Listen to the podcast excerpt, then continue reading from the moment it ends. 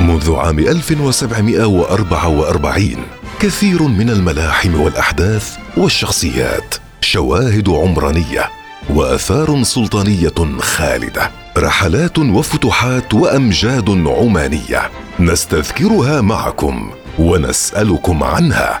في المسابقة اليومية الدولة البوسعيدية للمشاركة والحصول على فرصة للربح. أرسل رسالة نصية قصيرة بكلمة الوصال على تسعين أربعة ستة ستة.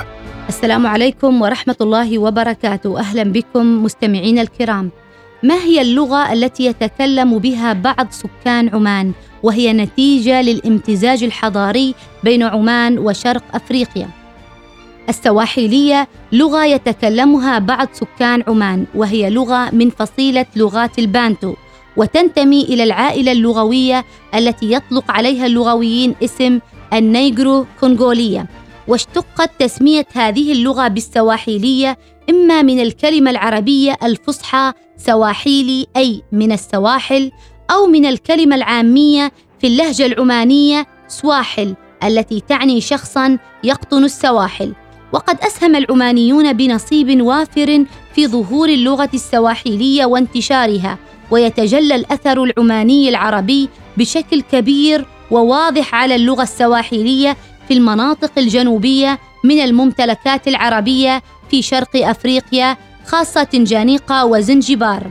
كانت اللغة السواحليه تكتب بالخط العربي وتشير بعض الدراسات إلى أن استعمال الخط العربي يعود إلى القرن الحادي عشر الهجري السابع عشر الميلادي.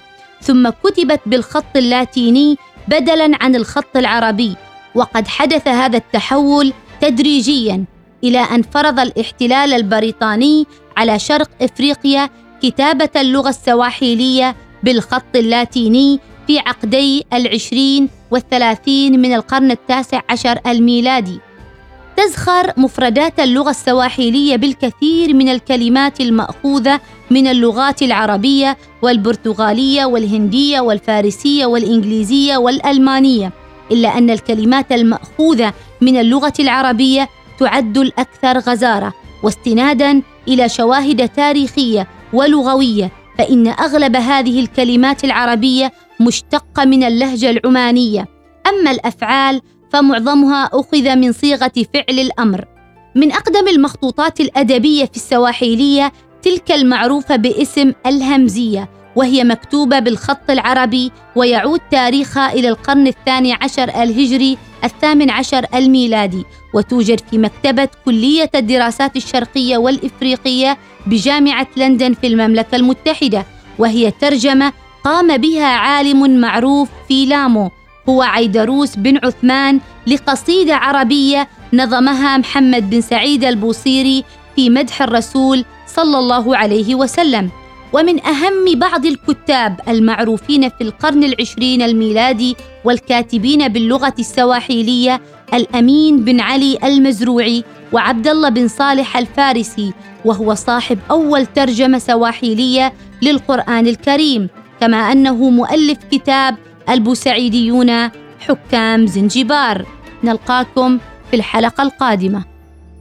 المسابقة اليومية الدولة البوسعيدية. مسابقة الدولة البوسعيديه مع الدكتورة أحلام الجهورية. للمشاركة والحصول على فرصة للربح أرسل رسالة نصية قصيرة بكلمة الوصال على تسعين أربعة ستة ستة.